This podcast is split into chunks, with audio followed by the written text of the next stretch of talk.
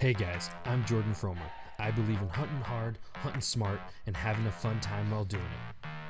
And shooting limits, well that's just the icing on the cake. I revel in the journey just as much as the successes it brings. From ducks to dogs to decoys and guns, we'll be talking tactics, strategies, and what it takes to get the job done. Load up and take aim. This is the Duck Gun Podcast. What's going on, folks? Thanks for joining me on another episode of the Duck Gun Podcast. This week, we got Josh from Outdoor Limits. He's been on the podcast before. He is known for his YouTube waterfowl channel called Outdoor Limits, where he hunts primarily in Kansas, and he's very successful as far as the hunting goes and as far as the YouTube goes as well. So it should be a good one. He's also a member of our Flyways Collective. So we've definitely had a lot of fun hunting with them over the last year's collab. But yeah, let's go ahead and have a quick word from our partners, and then we'll go ahead and get Josh right in the call, and we'll jump right into it. First off, I'd like to give a big thanks out to HTR Innovations. Guys, if you haven't checked out HTR Innovations, it's all American-made products from their A-frame, their layout lounge, their quack pack, their gun stand. And tonight I want to talk real quick about the quack pack. It's a product that's really awesome for the walk-in hunter on public land. You can use it in cornfields as well.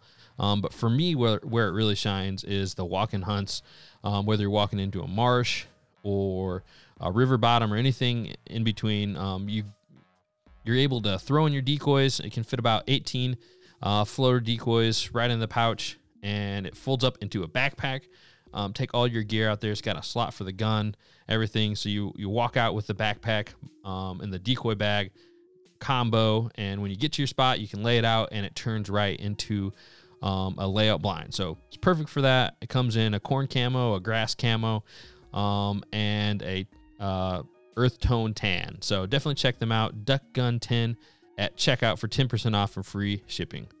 Also like to give a big thanks out to our friends over at Gunner Kennel, another American-made product, and you guys have heard us say it from time to time, but the testimonials from people who have used it and had accidents, their trucks had flipped over, and they landed on the kennel, and you wouldn't believe it unless you saw the pictures and the videos, but it's 100% held together, and the dogs inside survived with barely even a scratch. So it's definitely impressive there. It's the double wall rotomolded. That's their patent on it. And you know, just that allows it to be super sturdy and keeps your dog, man's best friend, your hunting companion, and your investment, keeps them safe getting from point A to point B, all season long. Also like to give, big thanks out to our partners, Bandit, Avery, and Greenhead Gear. Elliot and I have been rocking their products, their gear all season long, all last season, from the Bandit 2.0 waders to their camo as far as the jackets, and then also the GHG decoys as well. Definitely check all that out over there. You can find everything at banded.com, from the Avery sporting dog section all the way to their gear and their waders. You won't be disappointed. Alrighty, let's go ahead and get Josh on in here, and we'll jump right into the podcast. What's going on, folks? Thanks for joining me on another episode of the Duck Gun Podcast. I'm Jordan from Duck Gun Chronicles. Got my co-host, Elliot, the grayest beard, alongside me tonight, per usual. And our guest for tonight is Josh from Outdoor Limits. How you doing tonight, Josh? I'm doing excellent. Glad to be here. Awesome. So this is a little bit of a repeat. Last night we had a little bit of a Flyways meeting. So, 2 days in a row. Are you sure you can handle talking to me and Elliot that often? I wish we talked more.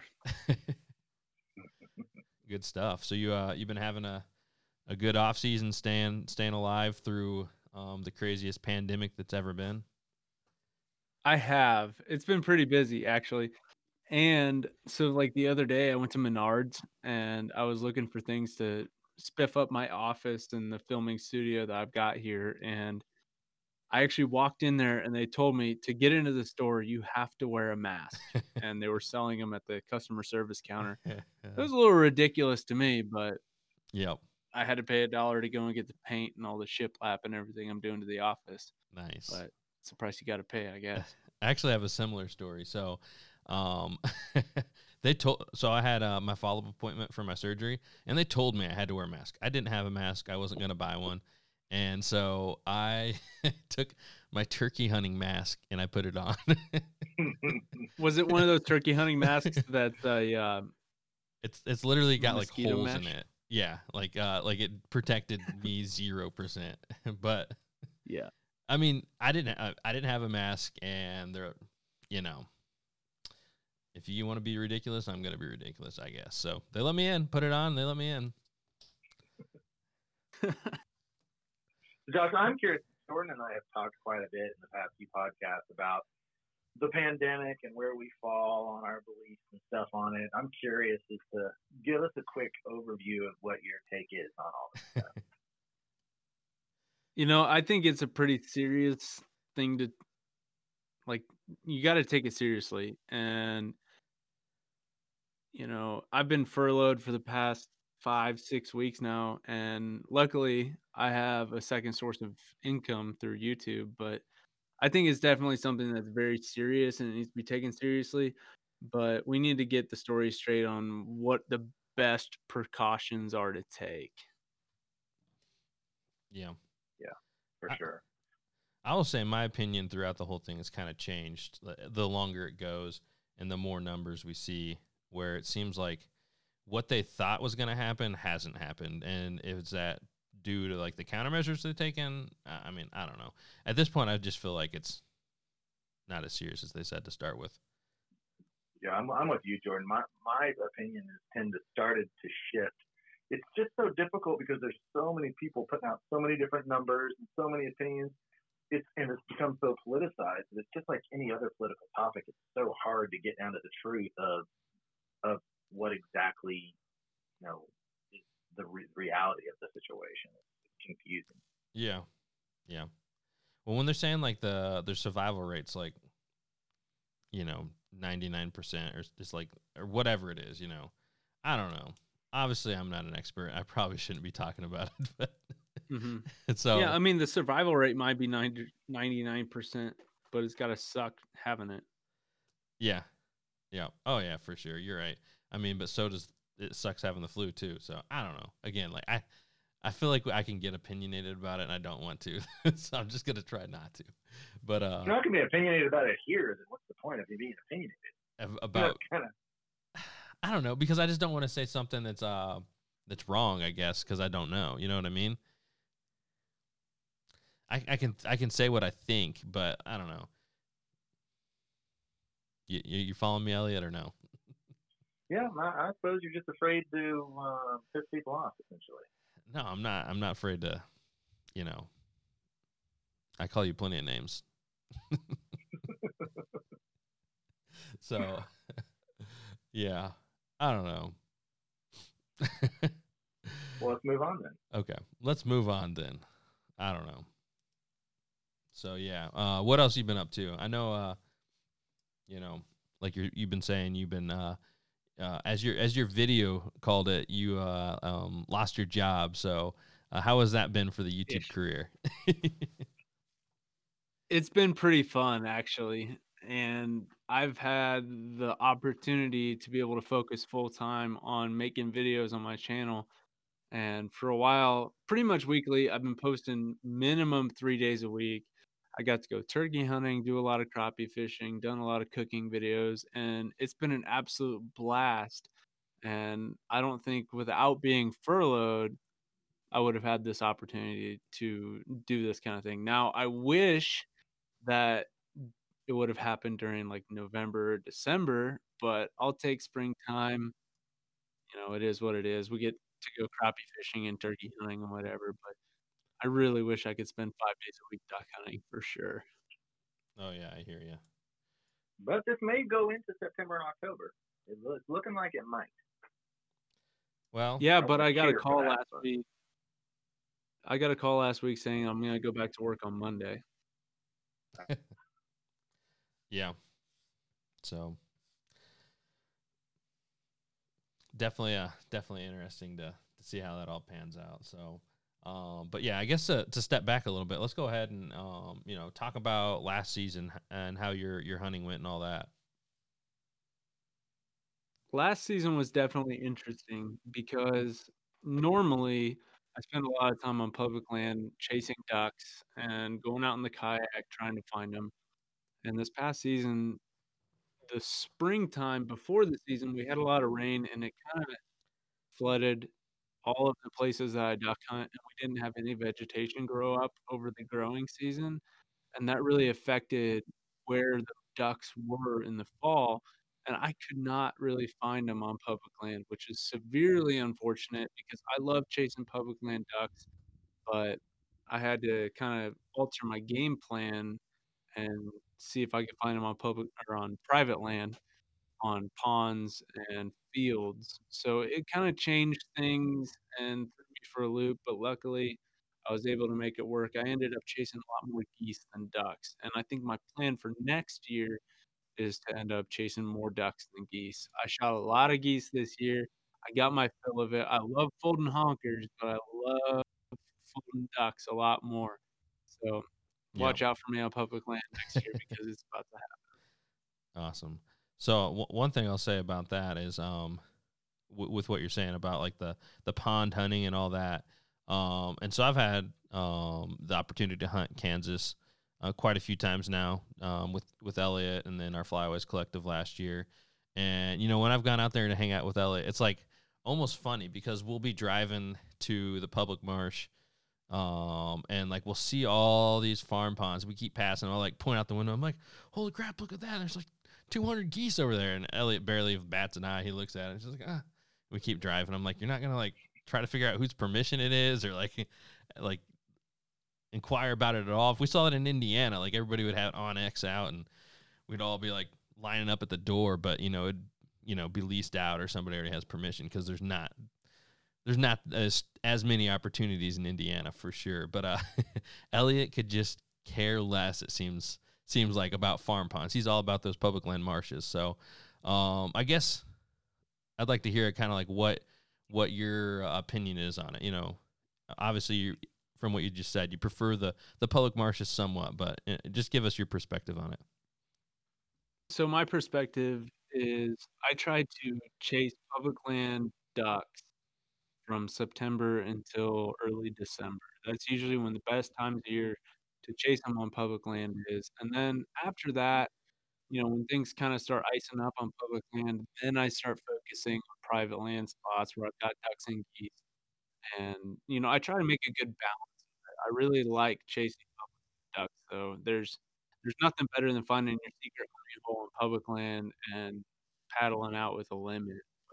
But, I'm a person that likes both worlds. I like chasing public, but I also like chasing private land birds. Yeah. No, I hear you. I definitely can agree with that. My preference is always the public land. And me and Elliot have talked about this a few times, kind of like, there's just like a struggle that goes along with public land. And there, it's almost like, and I don't want to like, kind of go at it in a way that's going to, belittle people who only hunt farm ponds or manage land. There's a lot to that. And there's some great hunting with that as well, but there's something to be said about struggling and going out and scouting and, as Elliot put it, the last time we talked about it, like anybody can go get these ducks, and you went out there and you got them, and you kind of achieved a goal there by just being successful in your endeavor there. So I definitely can agree with you on that, with the public land struggle and everything, but also every once in a while, it's nice to have kind of one of those easy hunts where everything's going to fall into place. You got one of those fire farm ponds, and it's just going to be an awesome hunt. But something I have to say about it is, you can have the best farm pond in the world, but it still takes work. And basically the way I like to look at it is do what you find most enjoyable to you. So if you enjoy going out and sitting by a farm pond and shooting 6 ducks, do it. If you like going out with your buddy and scrapping them out on public land, go ahead and do that. Do what you find the most enjoyable, and that's what it's all about. What if it's your most enjoyable thing is getting your limit of coots? Oh yeah, I've never done that, but I've done a coot shoot before, and it's pretty fun. I've never done it either, but I've seen some pictures of people who have, and it looks like a looks pretty fun for like a kind of one-off thing. Elliot, how do coots taste? Say that again. How did you cook your coot? I just put it, I marinated it, and then I put it on the grill. But I feel that's the only one I've ever eaten. I've shot in the last 10 years, I've shot, I think, 3 or 4 coots. And I guess I probably ate them all, but they just went into the bag. This was the first one. It's like, okay, this is a coot. So we did a seal coot taste test. And it's surprised. You'd be surprised. I mean, there was a difference. But, I mean, teal is just so – it's hard to beat teal. So it was completely edible. It was 100% edible. I'm still not going to shoot them, but they were edible. If they had a greenhead, would you shoot them, Elliot? And they saw that disgusting little beak and those low feet? No. Those feet are disgusting. So I don't know if you've heard this story before, Josh, but one time I saw a coot with a broken wing, and I thought I'd grab it and nurse it back to health. And I chased after it, grabbed it, and it bit my hand and drew blood, and I dropped it, and I said, I'm done with you. That's pretty funny. Oh, they're not very nimble if they get on land. So this they're one not was very on, nimble on water. Well, they can swim pretty good, though, if they want to. That's true. There's been times with our surface drive, we've been coming down a canal in central Kansas where there's a lot of coots in October. And if you go just cruising right through a big bunch of them, it is crazy to see how they act. It's like they scatter, and they are the most non-athletic birds. Some of them will try to fly off and not get up on time and, like, run right into a mound. I mean, they're funny birds, man. They're funny birds. So let's talk about YouTube a little bit. How's your YouTube channel been going? It's been pretty good so far throughout the off season, and I think it goes towards being furloughed and having more time to spend on it, which I'm not looking forward to not having that time once I go back to work, but I enjoy my job and it really helps me out in my personal life. So yeah, I wish I could spend more time on YouTube and be more comfortable with it, but I really enjoyed this time full time and being able to dedicate my time towards it. So it's been going pretty good. It's been all right, and I've had a lot more time to be out in the outdoors and enjoying myself and doing the things that I love. Awesome. So with like kind of like the YouTube growth and all that, like I think we've talked about this on the last podcast, but kind of with your job, and go ahead and remind us what your job is again. But with your job and YouTube, like how much is your time split between the two as far as like a career? Yeah. So I spend 3 days a week working at my job. And so I got that job right before I graduated college, and it's been awesome. I get to take kids out in the outdoors, take them fishing, canoeing, and do some like climbing wall stuff with them and introduce them to the outdoors on field trips and things through the schools and in summer camps. It's a really enjoyable experience. I really love what I do. But what was the other part you wanted to know about the YouTube? Yeah, I guess just how your time split between the two, you know, with working. And is it like seasonal as well, or? Okay, yeah. So I work 3 days a week. So I get 3 days on, and then I get 4 days to do YouTube. So it's a really great balance for me. And I'm very fortunate to have found a job that supports both sides of what I want to do. And I'm able to do my YouTube videos, but also have that other kind of stable income, as you would call it. So I'm able to pursue my entrepreneurship, but also be able to have that one job that I go to and I get paid and, you know, don't have to worry about things. Awesome. So, with having that opportunity, I mean, is there a goal to go beyond that and be full-time at some point? Or are you kind of just happy with kind of having, you know, the best of both worlds? That's a really difficult question to answer because I love what I do, and especially because the busy time for my real job, as I call it, is during the off season of YouTube. So it's a really great balance where I'm busier in time where I'm not duck hunting with that job, but I'm busier during the time I'm duck hunting with YouTube.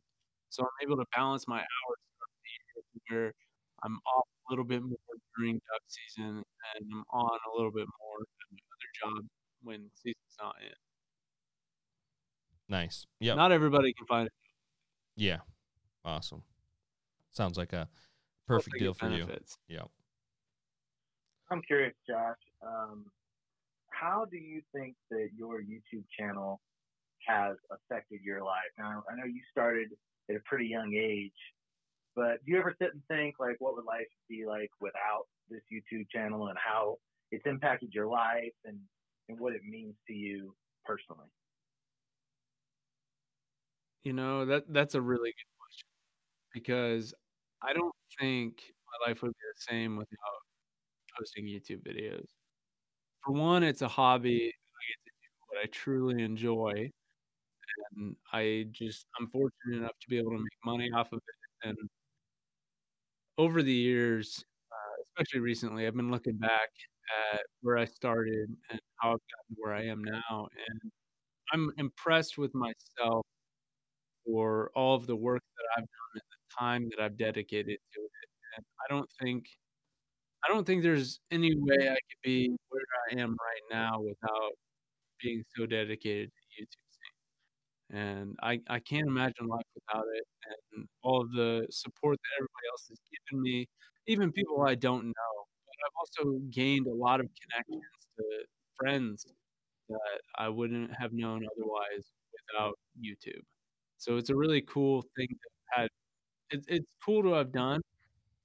And I don't regret going full on into it, not asking any questions, because when I was first starting this, I was super into it, taking it very seriously. I'm like, this is what I want to do.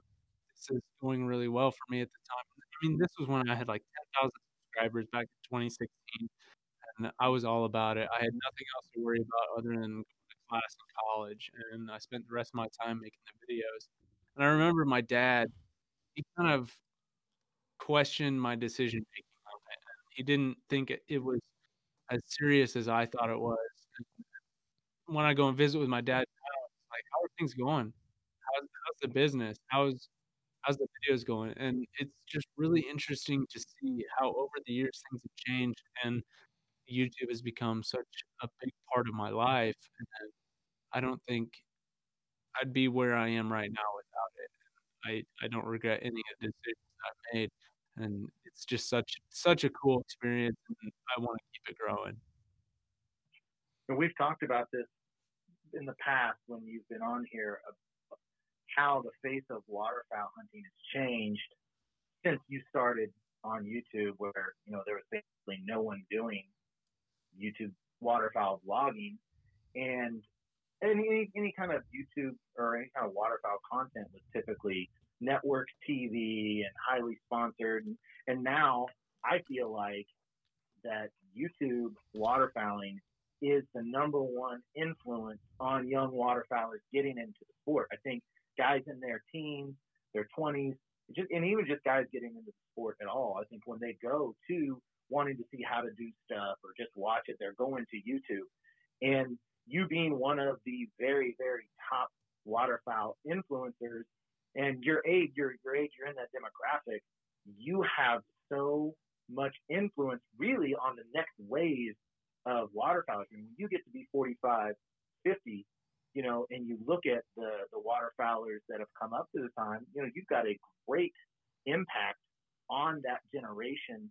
Do you ever think about that when you go into making your videos and on the things that you say on your videos, like that you actually influence how, you know, people's shot selection, people's ethics, the way they do things? I mean, you actually influence them. Does that go into your thought process at all?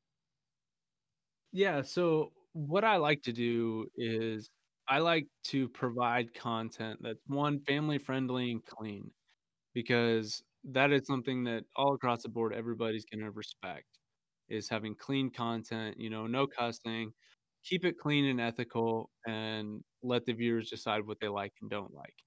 And then I also like during the off season, I post videos that are helpful to waterfowl hunters. So I do gear reviews for people who are looking to find the new decoys that they're going to buy or the new blind bag.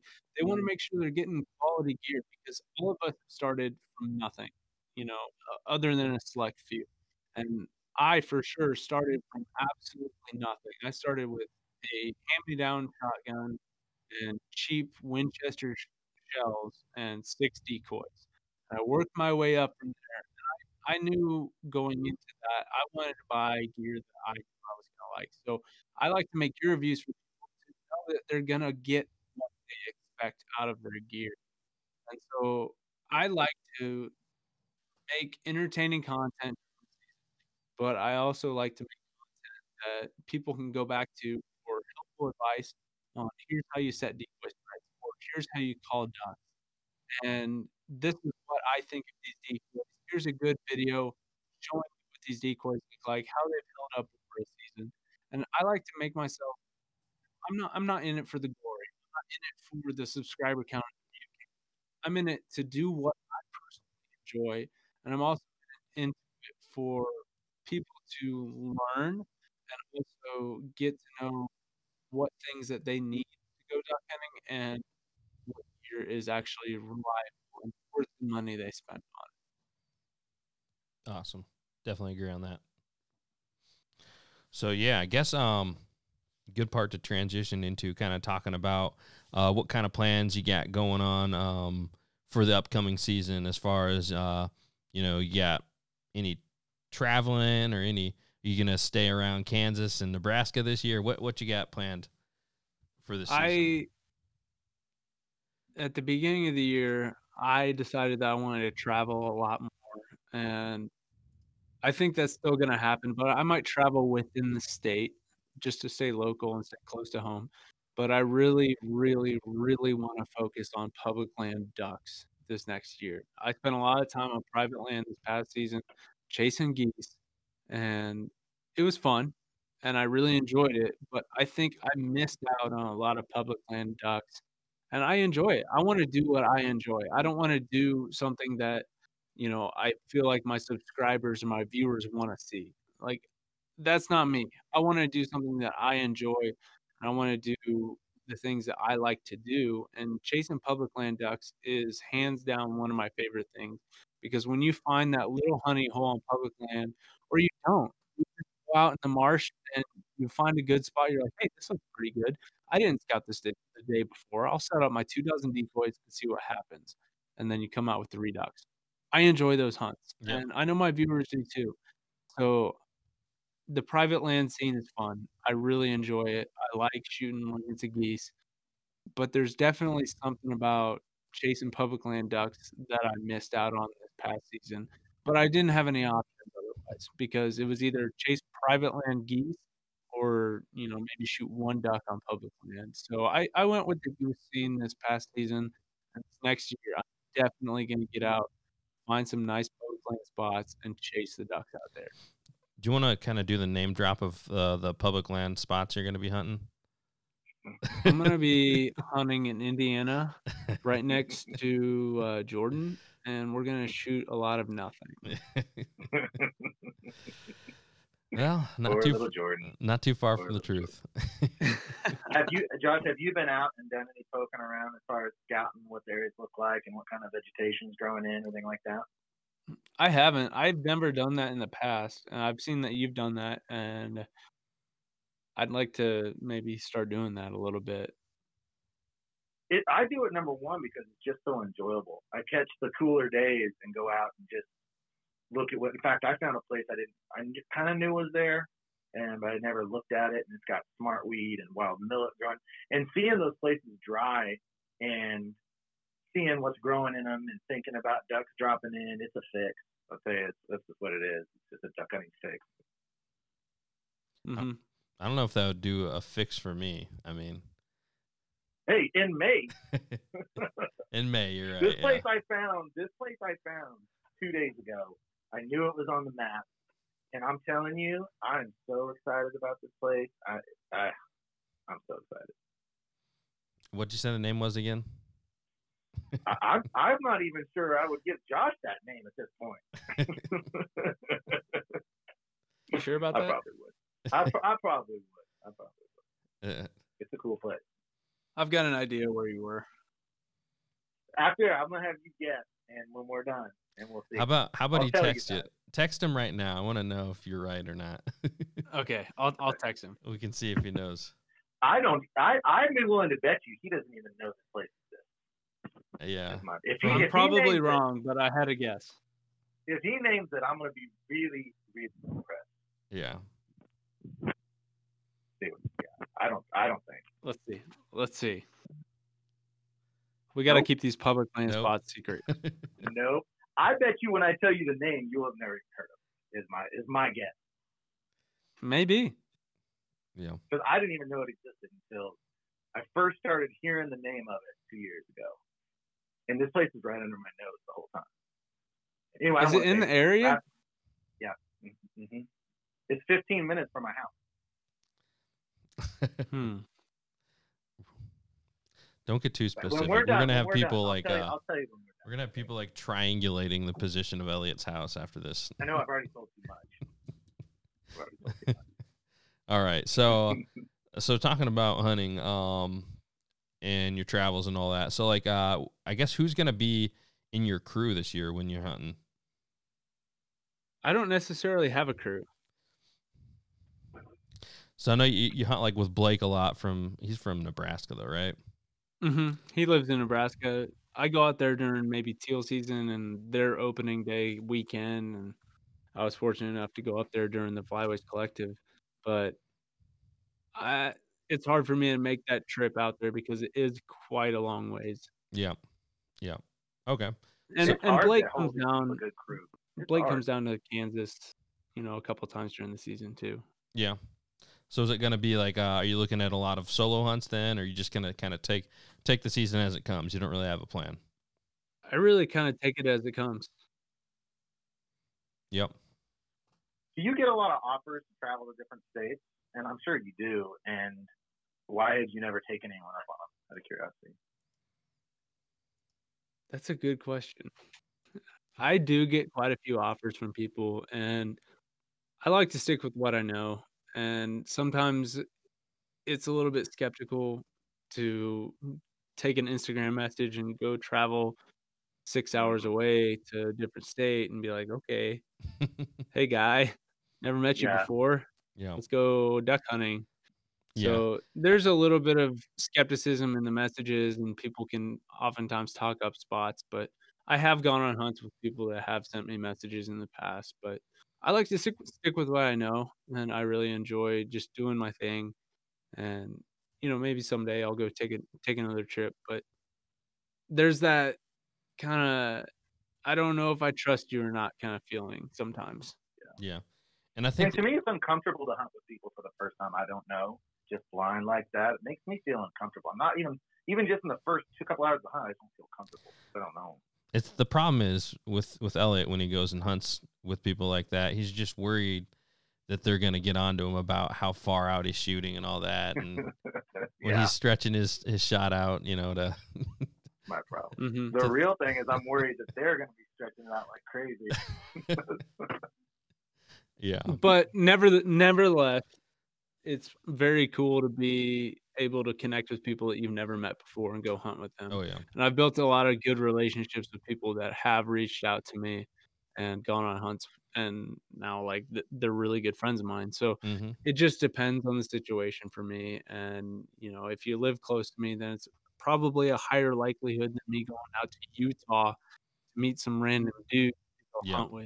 Like if you're an hour and a half away from me, I know the area that you hunt in, then it's a little bit different. Yeah. No, that's how I got a lot of my Michigan connections last year, because I'd never hunted Michigan, and I had some people hit me up when I talked about wanting to kind of chase the openers, and that was super fun last year, going up and chasing the openers in Michigan, because the way it works in Michigan is like UP opens up 3 weeks before us, then Central opens up 2 weeks before us, Then Southern Zone Michigan opens up the week before us, and then Northern Zone Indiana opens up. So I can hunt four openers in a row. So, yeah, that was cool. That sounds a lot like what I do with Nebraska and Kansas, because Nebraska, they open up, and then the week later, Kansas opens up, and the next zone of Kansas opens up the week later. So it's pretty much the same thing for me. Yep, yep, for sure.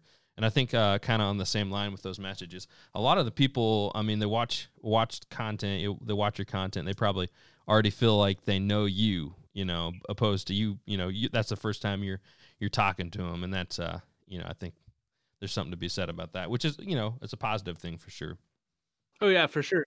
And a lot of times, like sometimes I meet people out when I'm just out doing something. They're like, hey, you're the guy from YouTube. I'm like, yeah, I am. How's it going? And over the years, I've definitely been able to make a more relatable conversation to them, because when I first started having those encounters, it was very awkward for me, because I was like, I don't know you. You somehow know me, and you know me better than I know me. And it's kind of a difficult situation to be in. And I'm sure you guys have probably had that in the past. You're like, hey, guy, I don't know you, but you know me. And it's a very cool situation to be in when you meet people that view the channel and they're enthusiastic about meeting you and being able to hold that conversation. I definitely think I've gotten better at that over the years. Have you guys ever had that kind of situation? I had one early on a few years ago where I was coming out of a hunt with Elijah. It was a youth hunt, and I was coming around the corner real slow, and this guy inside the truck stopped me. He's like, hey, you know, you're freelance duck hunting. And I'm like, yes, we get talking and everything. Well, fast forward. Now, he's on a lot of my videos now. It's Jason and his little son, Hunter. And he's like one of my better hunting buddies at this point. And it's like we share information all the time. And that's the best experience I've had with that, where he's like, now he's just like a friend. I forget how I even met him. I just view him as like a close friend. Yeah. No, I have that too with one of my buddies, Kevin from Michigan. He invited me on all kinds of hunts, and you know, they do pretty well up there, and we get along really well. So, but, you know, I think for me, you know, if you ever go to like a show that's local in your state, you'll have a lot of, it seems like a lot of your subscribers from YouTube are from your state. They like following the local guy. So I see a ton of people when I go like Indiana Expo, you know, I'm just talking to people all the time that watch the YouTube videos. So it's definitely pretty cool seeing that. Rogers Waterfowl Weekend. Yep. That'll be your guys' home turf.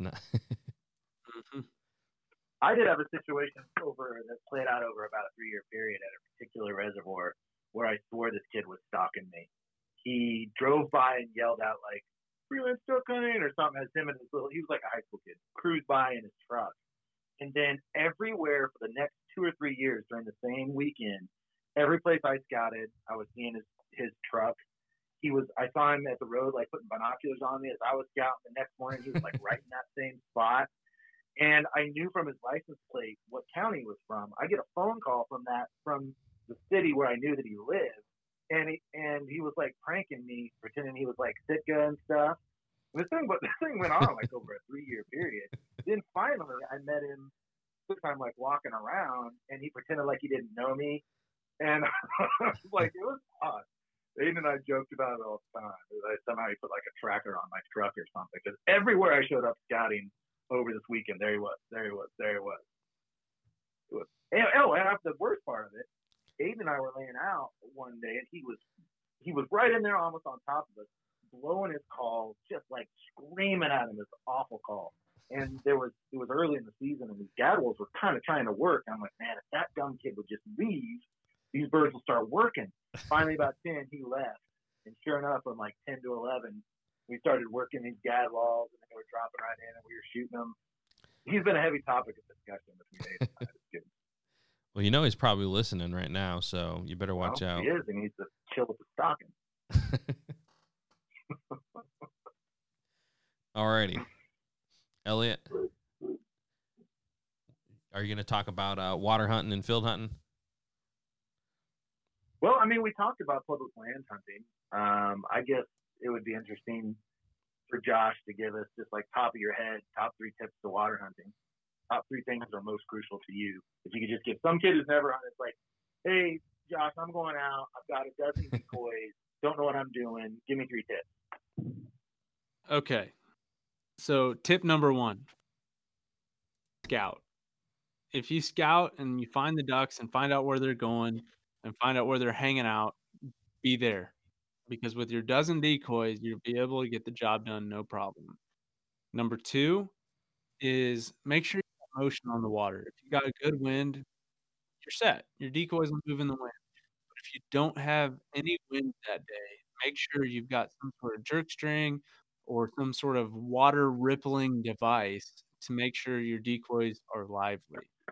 Okay, so do your scouting, find out where they're going to be, make sure that you've got good motion in your decoys because that's going to suck them really in. Okay, and then tip number three is make sure that your hide is as good as it can be. Make sure you're invisible. Make sure you're not there because if the ducks see you, they're gone.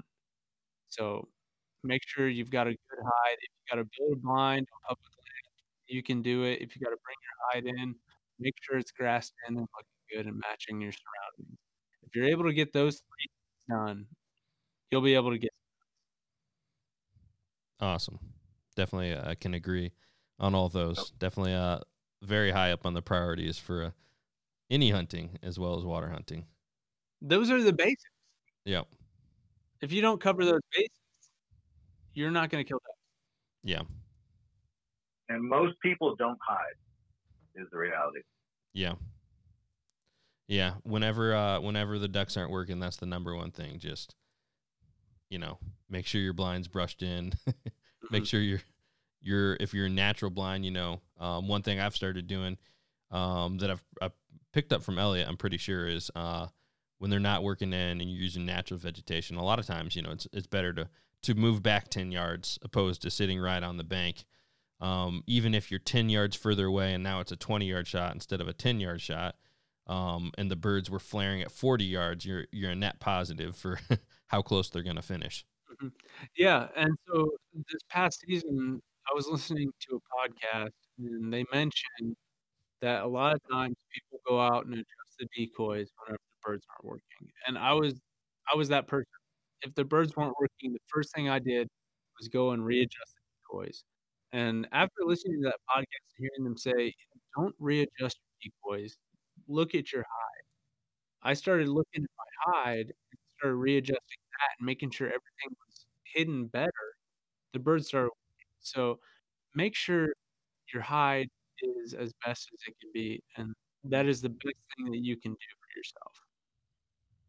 I cannot agree more. I feel like if the birds are flaring 90% of the time, it's your hide, it's your face, it's your looking up. It's that is just the number one thing that flares up. And it's so easy to blame it on the decoys, not the hide too, or the spinner. Yeah, everybody blames it on the spinner. Everyone blames it on the spinner. Yeah. How do you guys feel about spinners? I like them, especially early on. But honestly, I rarely pull them. There's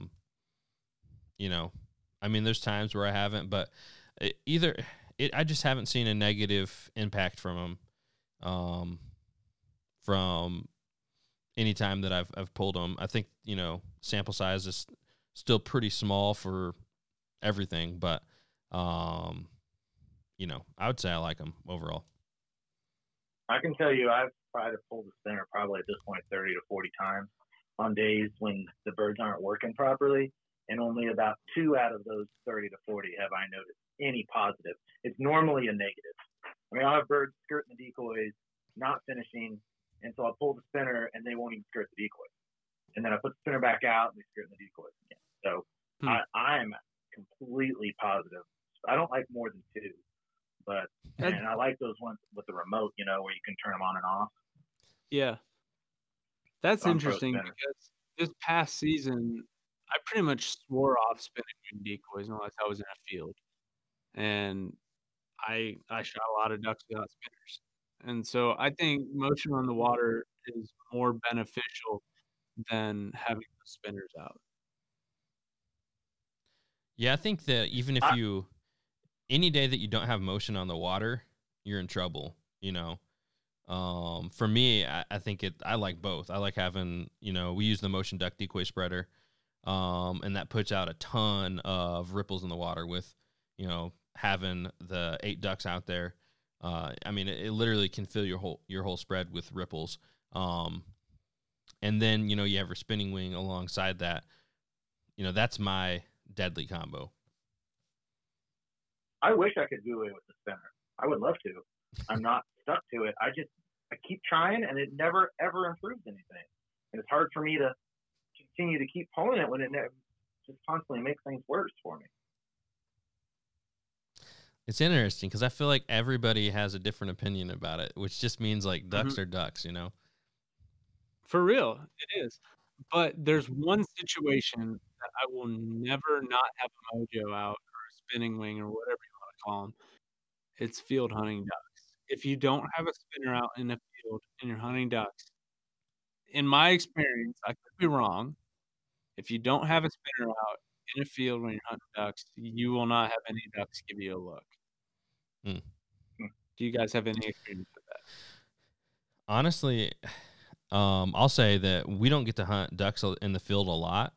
And when we do, the spinner isn't the thing we think of. And maybe that's something we should look into more as far as my group is. And I mean, we shoot them. I wouldn't say we have crazy smash out limit hunts in the field for ducks. But we shoot them without the spinner. But like I said, we haven't really tried it with it. So I think I've heard it from Bobby Hayes was saying the same thing. Like he likes to use, he said 6 spinners when mm-hmm. he field hunts ducks. They want to use at least 6. Yeah. So, I mean, I believe it on that, and you've seen it other places too, and you're saying it. And for me, I just haven't done it enough. I'm hoping we can get some more field duck hunts, and I can convince the guys. Tim, the guy that I hunt with, one of the guys I hunt with, is not a huge fan of mojos for whatever reason. And so I think for the field hunts, and he usually has the permission on the fields we hunt, it would be up to us to kind of convince them to try that. So, but if you're in a field without it out, you'll kill ducks with spinners. Yeah. You'll kill more ducks with spinners. Yeah. I think that's pretty much universally agreed upon. We don't do any field duck hunting. So I wouldn't know, but that seems to be pretty much universal. That's interesting. I wonder what makes the difference between a field though. Like if they work in a field so well, why wouldn't they work just as well in water? I mean, what's the difference there? Think about how easy it is to see a duck on the water as opposed to a cut cornfield that hasn't been tilled over. Yep. It's a lot easier for them to see spinning wings flashing in a cornfield than it is on water. Like, it's more noticeable and it's easier for them to hone in on in a field. And also think about, like, in a public land setting, think about how many people have 2, 3, 4 spinners out in their public land spread, as opposed to not having any spinners out at all. Yeah. Yeah, I can see that. Alrighty. So, the moment we've been waiting for. Let's talk about the Flyways Collective we're going to be having. Let's do a little bit of teaser. So, I guess we don't have a ton of details, but what have you been hearing about that, Josh? I've been hearing that it's going to be a lot of fun, and we're going to be kind of up in the game last year. Last year, we spent most of our time, actually all of our time, on public land, and we'd go out and hunt, and then we'd try and find birds for the next day. We'd get back late at night, clean the birds, and pretty much go to bed. We were all deadbeat tired, and I think this next year, we're going to make some changes, and we're going to be on top of our game and be able to produce some off-hunt content. So back at the lodge doing things and being able to do kind of podcasts, side content, like how-to videos, tip videos, things like that. And the possibilities are endless. We're going to have more time to do hunts together. Also do the content where we're not hunting, being able to just enjoy the time together and film that as well. Yep. Yeah. For those of you that are just listening, you're not aware what the Flyways Collective is. It's a group of 6 YouTube waterfowl content creators, Jordan, Josh, and myself, and 3 others that kind of joined an organization just to kind of collab together. And it's fun just to be able to talk to people, you know, in our real lives, we don't just talk to guys to do it, what we're trying to do on YouTube. And just to have you guys to talk to about it is really fun and interesting. But we're just banded together to kind of do it together and promote each other and have a lot of fun in the process. Yep. And hopefully, you know, some of the viewers find it fun to see kind of different worlds collide as far as people hunting from across the country, making the videos, and then joining up for a weekend of doing it. So, you know, we definitely always see the positive feedback from you guys. So, you know, that's a big part of it for us as well. And I know we're all looking forward to getting together. And this time, like Josh said, having more time to relax, because I think every night we're like going to bed by like 2 or 3 in the morning. Like you said, go to bed, but it was so late. And the first night you guys didn't even sleep, which was insane. We didn't. That's right. So, you know, going to bed at 2 or 3, and then Elliot's like getting on me for like being slow. I'm like, man, I'm trying, but it's like I'm still half asleep. It'll wear you out. Yeah. The Ducktator has to be on time. Yeah, Ducktator. He's always afraid somebody's gonna steal his spot. I'm so paranoid on public land. I am so paranoid that I have to get up so early just to ease my nerves. I want to be the first person there by like an hour and a half. I just can't take it. Can I say what time we get up? Like, whenever I've gone to Elliot's, like, I mean, it's ranged from we slept out in the marsh and gone out there at like 10:30 and just slept in the marsh. It's ranged from that to, I think the latest you let me sleep in is one night we got to sleep in till 1:50. Holy crap. The funny thing is, I have never had anybody beat me to my spot. And like maybe a couple of times, and you know, I usually try to get there by 4 o'clock on public land to get out there and get my spot. So that is where I stay. Yeah. There was one time late January where Corn talked me into sleeping an extra hour, and this cool-looking duck hunter with dreads shot his limit in our spot, and we shot one duck all day. And I said that will never happen again. 2 years later, I slept in an hour again, and it happened again. And I said, okay, that's it. Not going to happen. I'm not going to get beat. You're just not lucky. Yeah. I don't know. I don't like getting beat in. Or, I don't like getting beat in. Or you just scout too much. You get dead set on one spot. I mean, normally I've got lots of options. I mean, if it's an opening day, I'll have 7 options on like an opener. But at 150, that Jordan's exaggerated a little bit. I do not like getting up in the one, but we will get up at 2 o'clock and 2:15 a lot. But sometimes we're sorry, I was off by 10 minutes. Well, there, you know, so you said the latest was 150. The earliest would have been 150. No, I mean when the thing is the earliest was 10:30 when we slept in the marsh. Well, that didn't count. How does that not count? Okay. That's what time we went to the marsh. It was an unusual experience because we had an opener, and literally on the whole complex from a full day of counting, there was 2 good spots on the whole complex, A and B, and we picked the wrong one. But I mean, if we didn't get one of those 2 spots, we were not going to do well, and I knew that for a fact. So that's why we did that.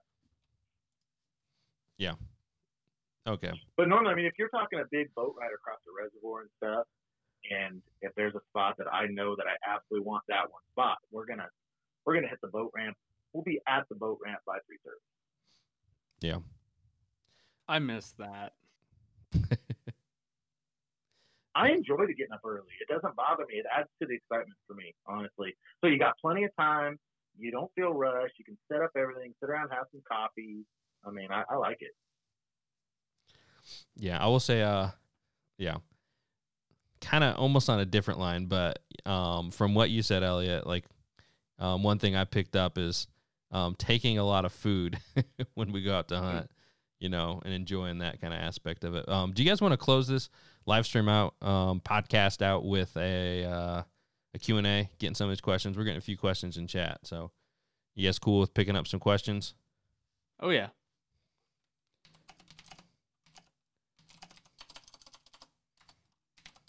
All right, so Josh, go ahead and let people know where they can find you across social media everything, website? Oh, like on the podcast. Yeah. I was about to put this link on social media. So you can find me on YouTube at Outdoor Limits. I've got a Twitter, Instagram, Snapchat. Go ahead and find me on outdoor.limits or outdoor_limits, depending on the social media platform. Just look for Outdoor Limits. And Snapchat is KS Fisherman, KSFisherman. So check me out there. You ever miss your old Kansas Fisherman YouTube handle? No, it doesn't seem so fitting. But on the logo, if you guys can see, there's a fish hook on the logo. This is kind of the new design. Yeah. But there's a fish hook and a duck head. That's pretty spiffy. It's super spiffy. Elliot, first question's for you. Did Aiden move yet for love? Well, Aiden is in love. There is no doubt about that. He is absolutely in love. But he got through this wind energy program, and now he's like, I don't know if I want to do that job. So, oh my goodness. He looks like he's going back to college to get into like wildlife biology kind of stuff. And so he is either going to go to K-State or KU. So if he goes to KU, it'll be 2 years, and we'll be hunting together pretty much every hunt. So fingers are crossed he's going to go to KU, and we can have. I bet there's more than fingers crossed with that. You're probably egging him on every chance you can. I'm trying. I did that one. Yeah, that's what you started as, isn't it, Josh? It was. I started out with ecology and biodiversity. Yeah. I remember a video of yours I watched long ago where you were out and you guys were like electrocuting fish to do fish counts or something. Uh-huh. That was an interesting video. That was a fun day. A long time ago. You ever get shocked when you do that? No. Not unless you put your hand in the water. Gotcha. All right. Picking up a question. Do you guys like pulsators?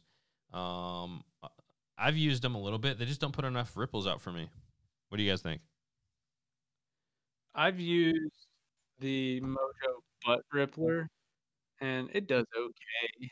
You'd need like 6 of them in your spread to do something, but yeah, I actually thought about buying a bunch of pulsators this past season and ditching the spinning wings because I just think that motion on the water is so much better than spinning wings.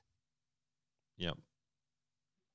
Yeah, normally I don't think they put out enough. On 0 degree wind days, they don't put out enough. But I was hunting with Rob, you know Rob, Josh, and we were hunting on one of his little ponds, and there was only like a 5 to 6 mile an hour wind. And for some reason, that pulsator that he was using, I don't know if it was a stronger one than mine. I could not believe how much ripples it was putting across the whole spread. It was fantastic. I'd never seen one do that well before.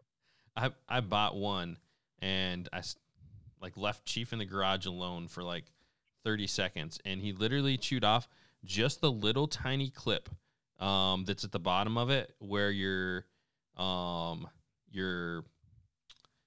why can't I think your rigging goes for it, your line and anchor. Like literally that's the only, like it's like he literally took his tooth and bit right there and chewed that off. Like the rest of the thing is fine, and so it's like I can't use it. Oh, here's a good question. Steven is asking about the Solo Sportsman. Top 3 pros, top 3 cons. Josh, you want to go first? I'll go first. I guess we could all say a pro. Yeah, let's all say one of each. Okay, so a pro that I like is how easy it is to paddle through water, as opposed to the kayak I use, which is the Topwater 120. That Solo Sportsman, it just glides through the water, and it's really easy to maneuver. Yeah, and it's super lightweight. It's like only like 53 pounds, I believe. So it's really lightweight. Yeah. One con is that it is very short if you're trying to use it to lay out hunts. What I do is I take my redhead kayak blind, I take the seat out of my Old Town Solo Sportsman, and then I use that blind in there and keep that as my seat. So that kind of shrinks the space that you can sit in. It's doable. not very big. I mean, I'm only like 5'10", but it's still kind of cramped for me, and I prefer that top water. So my biggest con with that Solo Sportsman is that it is a little bit tight if you're going to be using it to layout hunt with that kayak line. Yeah. Yeah, I'd say the biggest con for me is weight capacity. I'm a little bit bigger, and my dog's a bigger dog. So if you want to try it with a dog, it's really just not made for that. But as far as using it by yourself, it's a lot more fitting to that. And there's certain situations where it definitely excels in. Like Josh was saying, it's super light. So anytime I want to take it somewhere where I got to drag it, I mean, that thing is money for that. Like there's a cornfield that we access the river through, and we got to park up at the top by the lane at certain times of the year. Obviously, you can't make ruts in the farmer's property, or he's not going to let you access. But dragging that Solo Sportsman canoe, and I think it weighs like 53 pounds. I mean, you literally can grab it with one hand on your side and walk it down there. So compared to anything else out there that I know of, I think it's the lightest. Yeah, you guys, did you do your con, Jordan? Yeah, my con was the weight capacity, because me and Chief, I can't really take much gear if I'm trying to take Chief with me. Yeah, you guys really did a good job of hitting them. I mean, we traditionally do a lot of portaging where we put our kayak on our big 18-foot boat, go up and then portage with it. You can't have a better craft for portaging than that 119. It's just so light. Cause I've got two H-12s and I've got the 119, and the H-12s are light compared to your traditional layout boat. But I mean, the difference between the H-12 and the Solo Sportsman as far as weight, I mean, you can just pick that thing right up over your head. So portaging is fantastic. Like Josh said, cutting through the water, it's fast and smooth. I love having one H-12 and one Solo 119. It's a great boat if you're bringing a buddy along and you're the main gear carrier, because the H-12 has a lot more carrying capacity than the 119 does. So I think having both of them for me is just the best of both worlds. And it's a fantastic little fishing boat. I'd much rather use the 119 than the H-12 for fishing. In fact, I'm going to do a video coming up here in August comparing the two and going through pros and cons. But it's a solid little boat. But if you really want to use one for layout hunting, like Josh said, it's going to be a little bit of a struggle. Although I'm working with a company, and we're coming out with a new layout device that will work perfectly for boats like that. So there will be a solution to the hide with it. It's a good little boat. All right. So this kind of combos with another question, but Tim asked, who's going to switch to a 410 first? Also, Kevin asked earlier on, who's the best shot between us? So I probably won't switch to 410 anytime soon. I love shooting my 20 gauge. I think the best thing for 410 is maybe like a beginner, if you, want them to shoot water swat a duck in the decoys or something. But besides that, it's like, might as well go up to a 20 gauge. Mm-hmm. I'm going to shoot a 12 gauge all the time, unless I get a 20 gauge. Hey, my 20 gauge is a lot of fun to shoot. I like shooting the 20 gauge, especially for ducks. Honestly, I like it any time. I just try not to do it in the later season, just to keep it clean, I guess. Maybe someone could correct me, but I feel like shooting a 410 full time, I'm not even sure that's quite ethical. I mean, it's just so. Have you ever held a 410 shell in your hand? There's tiny. Like barely any shot in that thing. Yeah. And so I just don't want to try to shoot mallets with a 410 and leave ducks flying away. One of my number one concerns in waterfowl hunting is that ducks don't fly away with wounds they can't recover from. I don't want to maim them. I feel like with a 410, I personally would just be afraid that I would be wounding more birds. And maybe someone's used a 410 a lot, and somehow I'm wrong. But that's how it feels. And then best shot is probably not me. I have good streaks and I have bad streaks, so I don't know. I don't know which one of you guys wants to fight for the best shot. I mean, we've all hunted together. We're all competent hunters. Yeah. Competent shots, who knows? Yeah. State Line Outdoors asks, a few things on my mind next season. Any suggestions on how to get a bigger concentration of ducks in your hole? Well, I would say public land, obviously you're scouting to find the biggest concentrations and make that your hole to hunt.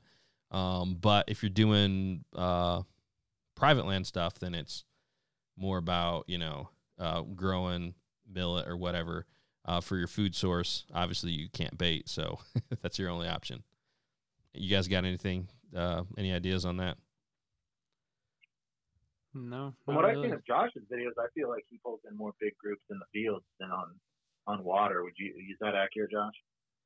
Oh yeah, you're gonna get a lot more big groups in the field. It's hard to land huge groups in public land on water. It's not easy. It's hard. No, on public land you're gonna get your 2s, 4s, 6s. Mm-hmm. If we get 12 on public land, we're elated. All right. I'm trying to figure out. Chris Polk is asking a question. You see that one? I'm not sure what his question is. Who? Chris Polk. You ever? Oh, I think he was. Oh, he's talking about the 119. If you've ever swamped them, Jordan did. Oh, you mean go over the top? Yeah. So that was honestly, yeah, that was a little bit of a combo of my fault and just a situation. So I was pushed up on a bog with the back end trying to kind of hide in the cattails with it, and it broke through the bog and kind of got me off center. And then once I got the water in there, it's pretty sketchy. Honestly, it's pretty scary. So yeah, I think you probably should obey but follow the suggested weight limit. You know, if you're getting too much gear in there and your dog and yourself, and then something like that happens, that's probably why they have those limits. So that's why I tend to say that, you know, for certain situations, like having a dog and a bunch of gear, you need something that's going to be a bigger weight capacity, or just take all that stuff in consideration. If you don't hunt with a dog though at all, I think you're going to be fine with the weight capacity on it. I would be worried about it in the really cold on deep water myself. I don't feel like it's substantial enough to be in 12-foot water and, you know, 20 degrees. I would be nervous personally. See, I've taken on the river and without my dog though, again. And then I'll put a lot of gear in like a sled or something like that. And then you don't have any gear really. I'll keep like my valuables, like my blind bag and my gun in my kayak with me. And then I felt pretty good about that. But I think if you're adding on a lot of weight, then, yeah, you're going to be careful around those deep water situations as well. Josh, what's your thought between the top water and the 119? Because I know you've been in both of those a lot as far as in deep water. Yeah, so I prefer the Topwater 120. Pretty much any scenario it gets thrown at, because it holds a lot more gear for one. So I'm able to fit more decoys and feel more comfortable paddling it. I've got a lot more room in it when I'm using it with the blind and being able to layout hunt. But one thing that the 19 has is I'm able to use it in public marshes and be able to glide through that water really quick and easy. So if you're just taking it into a public marsh and using that 119, you'll be doing amazing. You might have a little bit more of a cramped boat, but it's going to get you where you need to be if you're just dropping in on the boat ramp of a public marsh. If you're going out in the lake, I would be cautious with it, and I'd be mindful of the amount of gear you're putting into it, because as opposed to Topwater 120, it is a little bit more tippy, and it doesn't have as high of a weight capacity. I mean, the Topwater holds 150, 200 pounds more capacity than the 119, so you need to consider that and really pay attention to the weight capacity of your kayak. And I personally prefer the Topwater 120 because it's a little more spacious. I'm able to fit one here and there. It's more comfortable experience for me. Alrighty, Theo ask, are you guys using the 4-rig motion duck system or the 7-rig? I use the 7-rig. Elliot has been using the 4 because he broke one of his. I'm hard on gear. Yeah, he's hard on gear. Let's just say that. Yeah. So, I mean, they both work. Obviously, the 7 puts out more ripples than the 4. just because you have, it's wider. That four is just kind of like a square. You can kind of spread it out further in your spread with the 7 duck system. So, yeah. And as far as no win, yeah, it's definitely huge for the no win. I mean, I think it's, if you have like a lot of wind, like a 20 mile per hour day, or even like, you know, 15 to 20 mile per hour wind day, it's not as big of a deal to use it, but definitely, you know, anywhere like 7-8 mile per hour and less, you're going to want to use. It's almost like a necessity to have that, unless you have some other type of motion. But I mean, from what I've seen, it just puts out way more than any other type of jerk rig.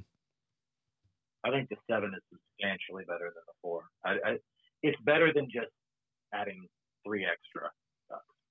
Yeah. I think it's the way to go. Yeah, and the thing about the 7 versus the 4 is the 4 almost moves kind of like linear, but the way when you have the 7, it kind of twists back and forth, and it puts kind of a more of a natural look opposed to like a man-made like back and forth, back and forth, back and forth. It's kind of everything like twists and flows back and forth. So I hear you on that. All right, we're going to have a last call for questions, and I think we'll wrap her up. So thanks again, Josh, for coming on. Awesome podcast.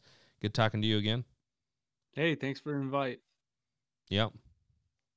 Any last words, Elliot? Nope, just appreciate having you on, and stick around, and I will give you the name you're dying to get for that location. Can't wait. All righty. Guys, I'm going to secretly leave on the live stream for that too. So